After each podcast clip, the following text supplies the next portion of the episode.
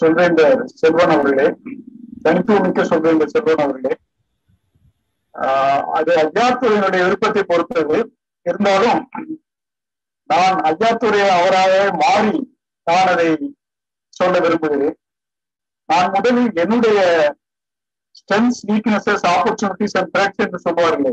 அதே போல நம்மளது நமது பலம் என்ன நமது பலவீனம் என்ன நமக்கு இருக்கக்கூடிய வாய்ப்புகள் என்ன அதில் ஏற்படக்கூடிய இடையூறுகள் என்ன என்பதையெல்லாம் முதலில் ஆலோசி ஆராய்ந்து பார்த்தேன் நான் ஐயாத்துறை அந்த வாய்ப்புகளை என்னால் சரி சரியான முறையில் பயன்படுத்திக் கொள்ள முடியும் என்ற நம்பிக்கை ஏற்பட்டால் நிச்சயமாக நான் அதை எடுத்து தனிப்பட்ட முறையிலே நான் தொழில் தொடங்குவதற்குரிய ஒரு வாய்ப்புகளை அலசி ஆராய்ந்து அதை மேற்கொள்ளுவேன்.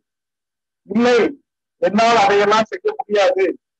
எனக்கு அந்த திறமை இல்லை என்று நான் என்னையே புரிந்து கொண்டேன் என்றால் சரி இது நமக்கு தேவையில்லாது நாம் இருக்கின்ற வேலையிலேயே தொடரலாம் என்று நான் முடிவு செய்தேன்.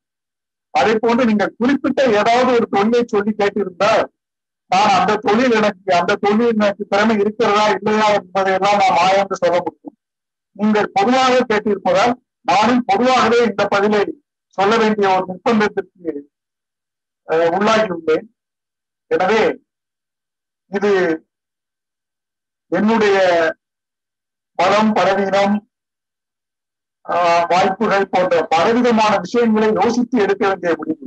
அப்படித்தான் நான் ஐயாத்துறை நேராக இருந்தாலும் அவருக்கு நான் வந்து அந்த அறிவுரையைத்தான் நான் சொல்லுவேன். இதற்கு திருக்குறளிலே எவ்வளவோ மேற்கோள்கள் இருக்கின்றன.